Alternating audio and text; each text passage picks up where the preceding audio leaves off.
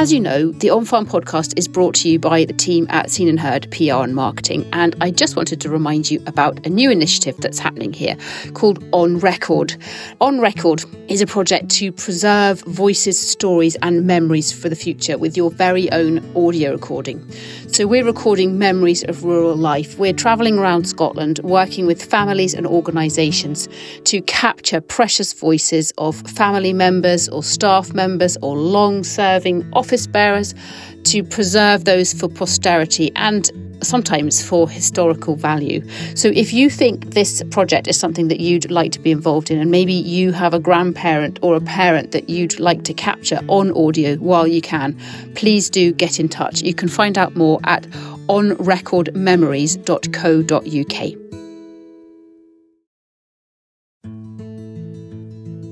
Hello and welcome to On Farm. This is Anna back with you today, and of course, everyone loves to be told that they're doing a good job, and the Helping It Happen Awards, which are run by Scottish Land and Estates, are kind of doing exactly that. It's recognising and rewarding people, organisations, communities who are doing great things within rural Scotland.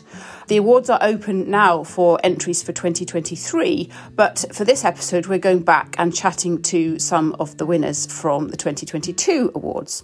There were 9 winners in total, and we're hoping to do 3 episodes each with 3 winners in them. So this is the first one. You can sit back and relax. But before you listen to that, we just have a short word about the awards more widely from the Scottish Land and Estates CEO, Sarah-Jane Laing. Scottish Land and Estates Helping It Happen Awards have been running for 7 years, and the campaign has been running for a little bit longer than that. And they still provide such an excellent opportunity for businesses and projects, organisations and individuals to highlight the really vital contribution that they're making to the life of rural Scotland. I know people have thankfully got past that, I suppose, rural Scotland humility of just, you know, keeping your head below the parapet and not shouting about your successes. And I'm delighted that Helping It Happen is able to provide a vehicle for people to do that.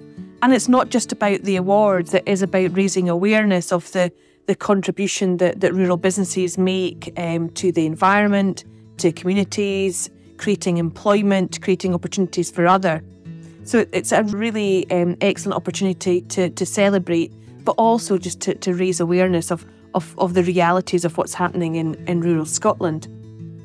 So for 2023, we have made a couple of changes. I think it's important that Helping It Happen continues to remain relevant. And we've got 2 new additions to our categories. And the first is the award for Outstanding Contribution to Rural Scotland. And that aims to celebrate those who have spent their lives working in or for Scotland's countryside and their rural communities. And the Rural Rising Star Award.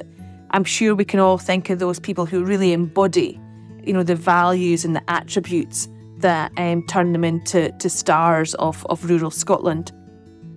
And we've also made a slight change to our Rural Housing Award. That's now been expanded to rural property. So that'll include not only those who are involved in providing much needed rural housing, but also look at outstanding design and architecture across all property types in rural Scotland. So the nominations are now open. People can enter online at the Scottish Land and Estates website. You can nominate yourselves, you can nominate other people, and I'm delighted to say that, you know, nominations are flooding in from across Scotland. As I said, don't be shy. It is an excellent opportunity for rural businesses to kind of wave the flag and celebrate the fantastic job that they're doing. We'll hear more from Sarah-Jane at the end of the episode, but let's now get into our chat with the award winners. Hugh Campbell Adamson, chairman of Strathcathro Estates in North Angus. The company is primarily agricultural, mostly renewables, with housing and other property.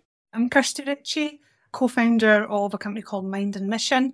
We are at the moment undertaking a project with the Scottish Government for women in agriculture called Be Your Best Self. The company that I run, is its purpose is essentially to improve mental fitness, and that's been a contribution to the Be Your Best Self programme. I'm Ian Robertson. I am the Chief Executive of Countryside Learning Scotland. We deliver education packages within the rural sector across all rural industries, from rec and venture to traditional land use and environment and conservation. We do that through a programme called Pathways to Rural Work, which is designed to try and combat some of the major issues we're having in the rural environment just now with recruitment of good young people. Well, thank you all very much. You're each involved in projects which won an award, so congratulations on that to start with. Kirsty, the Be Your Best Self programme, which you highlighted, was the winner of the Education Award. Strathcathro Estates won the Housing Award, and Ian and Countryside Learning Scotland won the Working with Communities Award. It's easy to see when you group those three awards together how they are able to have a wider impact on, you know, not just very small local communities, but on our understanding and hopefully the development of things that are really critical to rural business. I might start with you again, Hugh, if that's all right. Can you tell us a little bit about the project which won the award and how it interacts with the local area and the benefits that it set out to deliver? Yes, certainly. Can I go back a little bit? The reason why we built the houses, and I can explain, was because we had an argument with Angus Council Education, who said there was no need for a local primary school, and they wanted to close it. It clearly, we felt, was not fair. They hadn't done their research. They hadn't come to speak to us or other people who owned houses to see how many young families were coming through. So when they did save the school, or we managed to persuade them that they were wrong with their numbers, I then realised actually one of the problems we do have is that the occupancy of the many houses there are, and it's not an unpopulated area in North Angus. Inchfair itself has 25 houses, and in the immediate area there's another 150 within the so-called catchment area. What's happening is that people, when they're getting older, it's all over Scotland, tend to stay in their house after children have left. So the number of children has definitely dropped, even if the number of houses hasn't. So we ended up building 6 houses, hugely helped by Scottish Government, and there's now 10 children in those 6 houses, of which the majority now go to local school. So that's where the whole story started from. And of course, it's a very good news story. I'm very pleased with it, not only just for the pleasure of having done it, but more it's created a much closer relationship with the Angus Council, especially the social side, and in a way with the government as well, because it was their funding that made it possible. As for the award itself, yes, everyone loves to be recognised. But what did happen with that is actually, in practical terms, that we talked about the Strathcathro project at the spring conference. And I had probably 10, 12 people getting in touch wanting to hear more about it. Now, whether they have been, that interest has been transferred into construction, I don't know. I think there's been a real lack of progress simply because the present rent freeze has made it probably uneconomic. But that's probably getting to political matters more than the good story. The good story of having won the award and the publicity for that, the SLE, and perhaps for landowners as well, or land managers, is it's a good news story and we need more houses on the countryside. It's a win-win. It sounds as though it's been a great community project. And as you say, you know, it's been integral to saving longer term the local primary school, which is fantastic.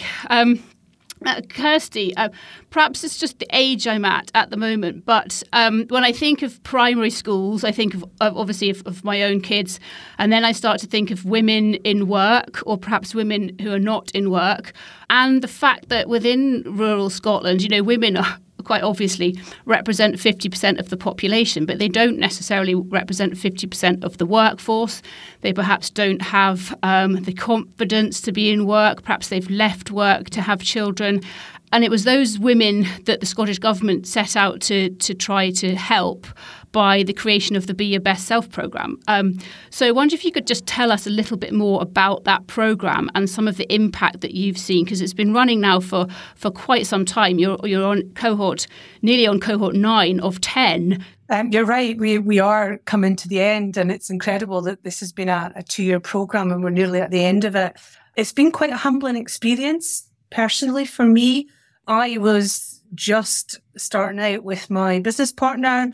creating Mind and Mission and working out what we were going to do. And this opportunity came along, and I'll be really honest, we were probably quite naive about the whole women in agriculture context until we read the report. And we all felt incredibly strongly about the topic itself, being women in work, having worked in industries that are also male-dominated, having experienced some of that there as well. And what I found throughout the programme is, interestingly, it hasn't really been about agriculture, which some might think, well, what is she doing? What is she doing on the On Farm podcast? It's not about agriculture. Interestingly, it is, because every single woman on the programme has been involved in farming, agriculture, or rural working or living in some form. But the programme itself is about personal development. It's about bringing women together to inspire, to, yes, get some education, to learn tools, techniques, to learn about themselves, to be able to go back out into their respective communities, whether that is farming or agriculture, or even some corporate organisations as well in the agricultural industry, and to be able to take that back. And the feedback as we've gone throughout has been improving every cohort that we do. So we've learned from every experience. And now we're nearly at the end, having won the award last year. I think it actually helped us to get more people on board, to really have that external validation that, yeah, what we're doing is actually really important on so many different layers and so many different levels. So it was quite a humbling experience to get that, and it really defined that we're doing a good job. To have someone completely external say, yeah, this is a good thing that you're doing, it really does give you that extra boost and that extra bit of motivation to do more. I think that's it. And Hugh alluded to this as well. You know, nobody's going on a hunt for awards, but the very fact that you get one also helps to reinforce what you already knew, that the course was delivering concrete benefit, but it adds that credibility. And it's just always nice to know that other people recognise some of the hard work and achievements as well, I think. Ian, could you also tell us a bit more about your project, and again how what your thoughts are in terms of that kind of award recognition type piece as well? Yeah, absolutely. The programme we run is called ADHD Rural Connect, which is effectively, that's what it says in the tin, which is about getting young people with ADHD recognised as being potentially a good thing for any workforce in the rural sector, with some of the traits of ADHD people and how they stick to tasks and so on. And that was the brainchild initially of Hugo Maynell, who's a farmer in Steyr. And he came to CLS recognising the Pathways to Rural Work programme that we run, and asked if we could help them put something together with regards to giving that particular demographic the chance to get into rural careers. So we sat down and planned out, spoke about it. We targeted one school in Perth, and Perth Grammar School.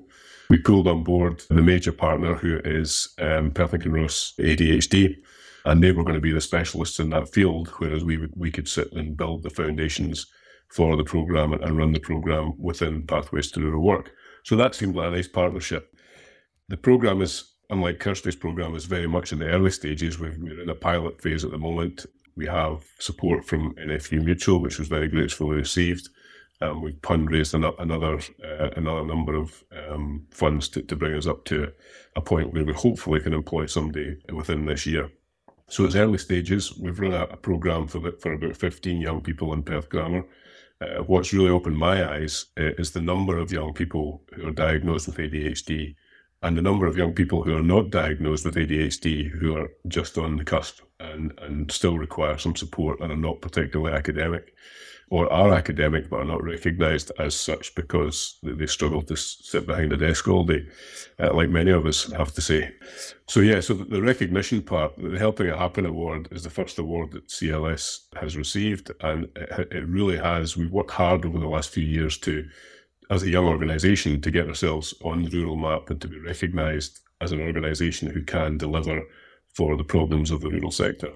Also for the young people in the country, to make them more aware of what is available to them. And that is a huge issue we've found within schools, that teachers just don't have the experience or knowledge of the rural issues, and still see, you know, rural jobs as being effectively shoveling dung and manual labour and nothing else, and they don't recognise the broad diversity of careers that are available.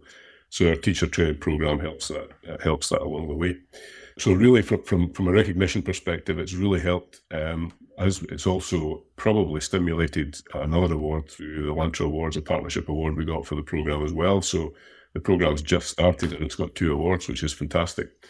That really helps with fundraising. Funders then recognise that your own community supports and recognises the work you do, and that goes a long way to helping with funding applications and so on. And also from our staff point of view, you know, we have limited resources ourselves. We have our coordinator in Tayside works 3 days a week on the Pathways to Rural Work programme, and we've asked her to do a little bit in the interim to run the ADHD programme. So she's putting a lot of extra hours in, deserves a huge amount of credit, and just getting that award really motivates them to continue pushing the boundaries in what is a very vocational job. You know, there's not often a lot of thanks, so it certainly allows me to go back to the staff and say, you know, well done, this is recognising you. So it's been really helpful from that point of view. I think that's human nature, isn't it? Kirsty, you will have discovered this amongst the participants, I imagine, of the Be Your Best Self programme, that many of whom are working hard, perhaps, you know, bringing up kids, working on the farm, also have a full-time job in some cases, and probably they are struggling sometimes in terms of lack of recognition in their daily lives. And I think the fact that all of you have a team of people who are trying to do what are actually pretty amazing things, and just for those people to know that what they've done is making a difference and has been recognised for it, I think is enormously important. Absolutely. The programme in itself is for women to come out of the sort of 5 or 6 weeks really feeling that they're worthy. And I think recognition, the education piece that we put together is, you know, up there and doing something quite profound is great. And to be honest, we have mentioned the award to all the cohorts, because the programme would be nothing without the participants. You know, we would not have won the award without the participants, because it's their inspirational stories, it's the diversity, it's the ingenuity. You know, we've been blown away by each and every cohort that's gone through the programme, at the depth around the country. It is just incredible what some of these women are doing. And we've dedicated that award to every single, you know, woman that has gone through the programme. Could have put it better myself, Kirsty. That's, yeah, it's just succinct and perfect. Hugh, it struck me, you know, Kirsty's programme has the potential to help 50% of people in rural Scotland, because 50% of people are women. Ian, I read the other day that 15% of the population have ADHD. So the scope for you across the next months, years, decades even, to help so many people is vast. One of the topics that we've been discussing in the steering group with ADHD, Perth and Kinross, is the cost to the country at the moment between young people who end up going to prison, going down the wrong route and so on. Because young people are not really catered for with ADHD at the moment, is far greater than it would be to run a programme to get young people actually going down the correct line and saving a lot of money longer term. And I think that's a key point with the programme, never mind the rural side, which is also can benefit hugely from these people, but that has been a key sort of priority for us, is to say to funders that the current cost of dealing with the outcomes of poor education for ADHD young people is massive, and that can be reduced hugely with getting these young people onto the right track at an early stage. Of course, and that's above and beyond the help that's actually being given to the individual. It's not just the individual that's benefiting, it's the entire economy. Hugh, coming to you, I know we spoke on the phone actually in advance of this podcast, and I know that there are challenges, that the rural rent freeze is a particular challenge for you, and I may come back to you for a whole nother podcast episode about that, actually, because I think it's something that needs to be talked about. Kind of that aside, I guess, you know, you said you've had interest from people who have seen your project, seen what it's delivered for the local community, and are interested in trying to maybe replicate that. But what are your thoughts in terms of you know, the housing crisis that we face at the moment, and the various solutions that are out there, and how rural businesses such as yours can be part of the solution? Inadequate housing is what I learned from our project. We had 300 odd people applied, and we could have filled those houses 10 times, 20 times over. Where it was so sad was a lot of people applying had lost the will to live or will to develop. You could see they wanted to do it. They couldn't, because the present housing was inadequate. And half of that problem of that is localized management of housing. And I'm not going to try to be critical of council housing. I think, unfortunately, due to the lack of money around, too many people are living in substandard houses. And it must be very, very difficult.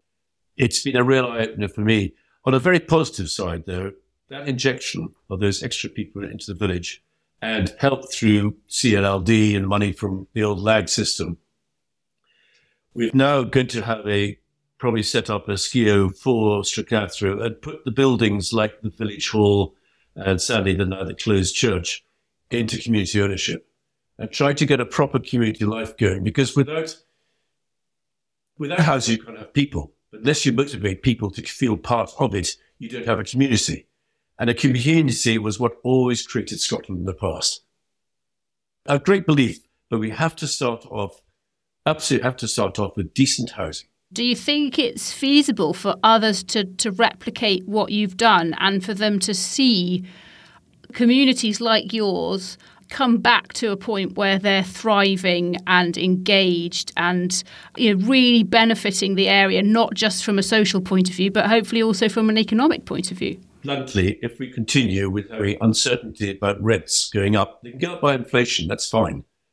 If there's a real need to stop bad landlords putting the rents up too high, we should have that. But the other side is you'll never get anyone to borrow money in order to build houses if the return from those houses is less than it's cost them to borrow. Cost them to build. Yeah. And it's as simple as that. It's basic economics, yeah. You know, this is not necessarily what we're here to talk about, but actually what you have highlighted is the way in which SLE is making that contribution to not just this issue, but, you know, the issue that Ian highlights as well, you know, by way of its capacity to influence. And I suppose that's another part of what SLE does. We're obviously talking about the Helping It Happen Awards, which are as we've talked about already, the real opportunity to congratulate and recognise and motivate people.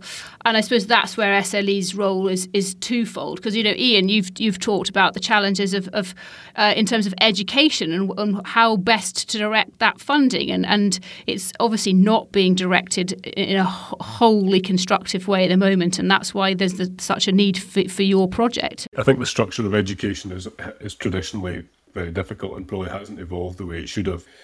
The classic example of that is part of the programme we run is about giving children of the sort of early secondary school years the opportunity to try as many different rural careers as possible, whether that's kayak instructor, whether it's gamekeeper, whether it's environmental specialist.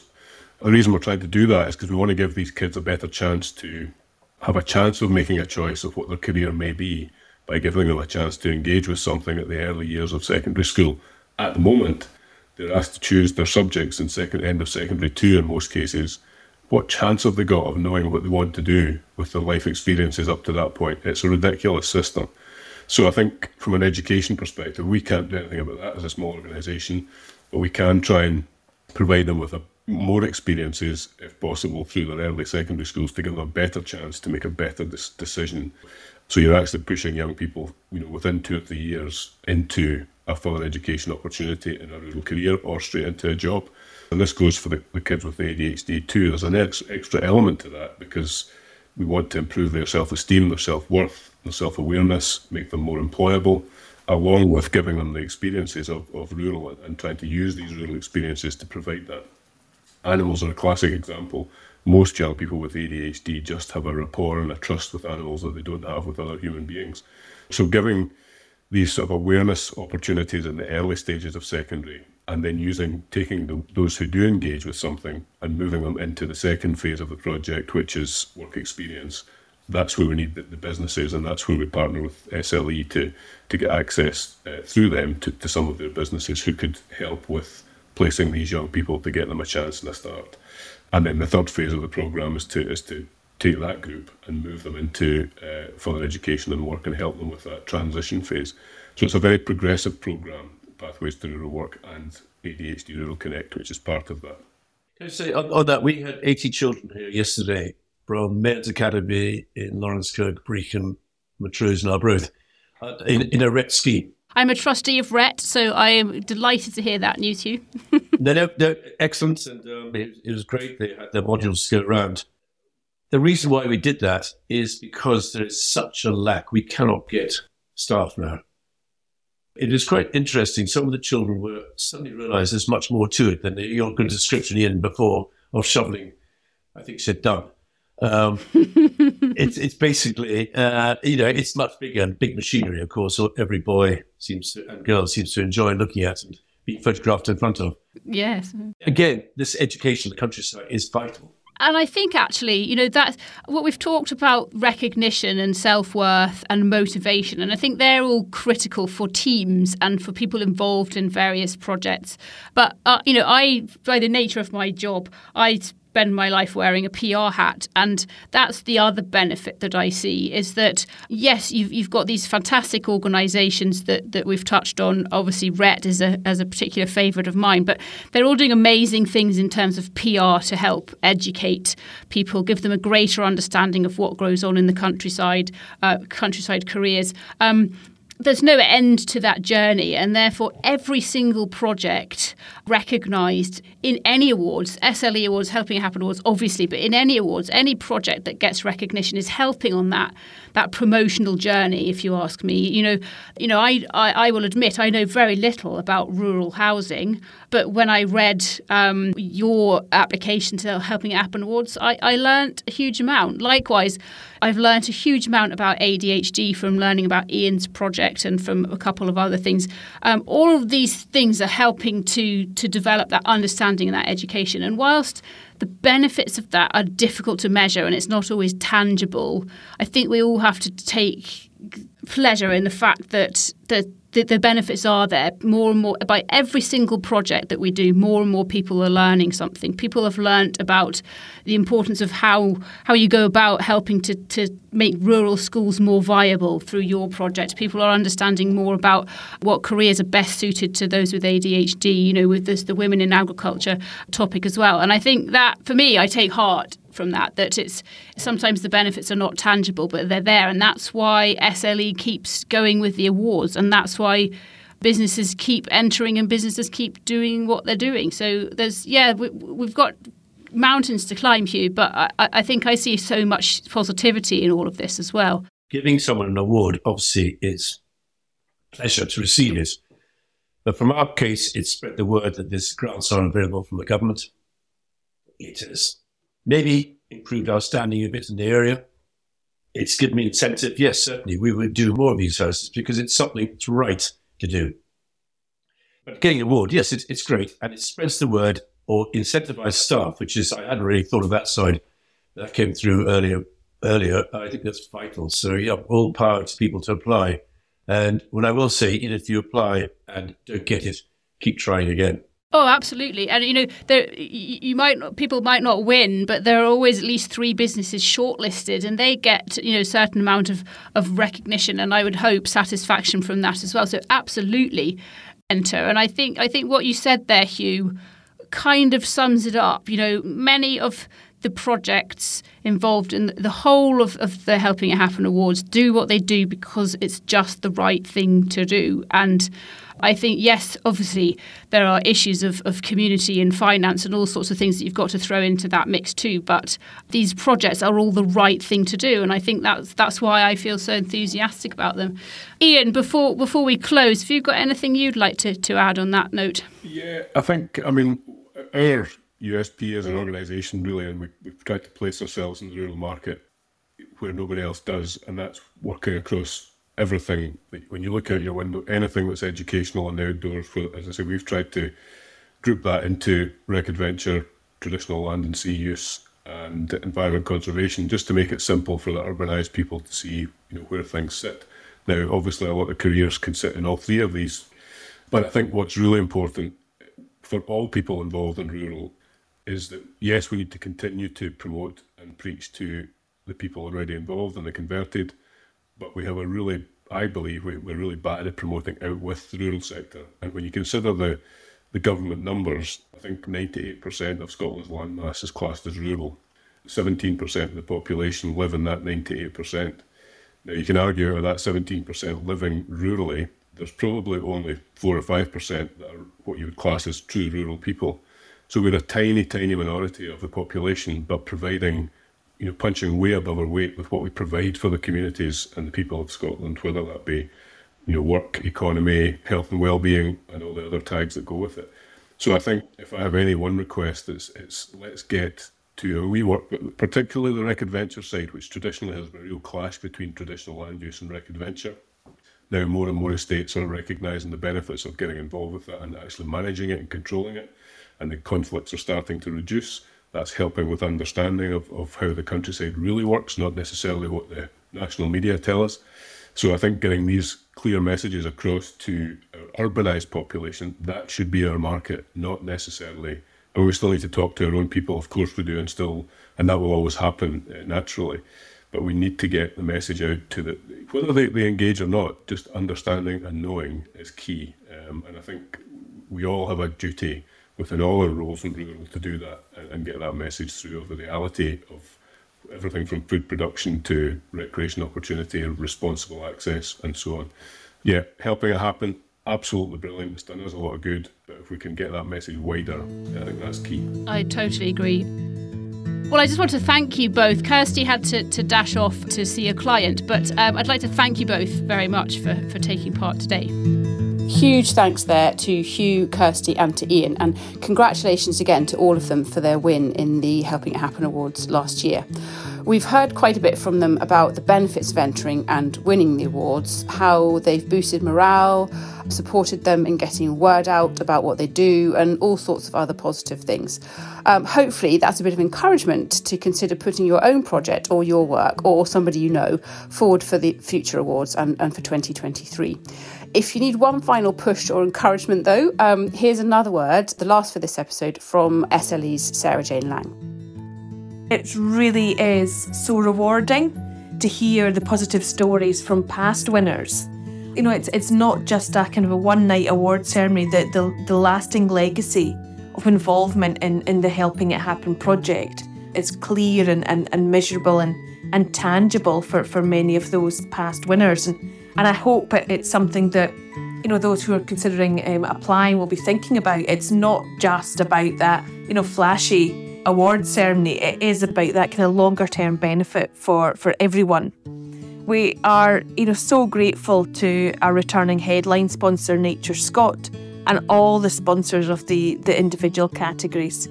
These awards just wouldn't be possible without them, and it allows us to continue to be able to kind of focus on all the different aspects of Helping It Happen: conservation, education, you know, environment, combating climate change, building resilient businesses, innovation in farming, working communities, tourism and visitor management. There's something there, I think, for everyone. Thank you again to Sarah-Jane.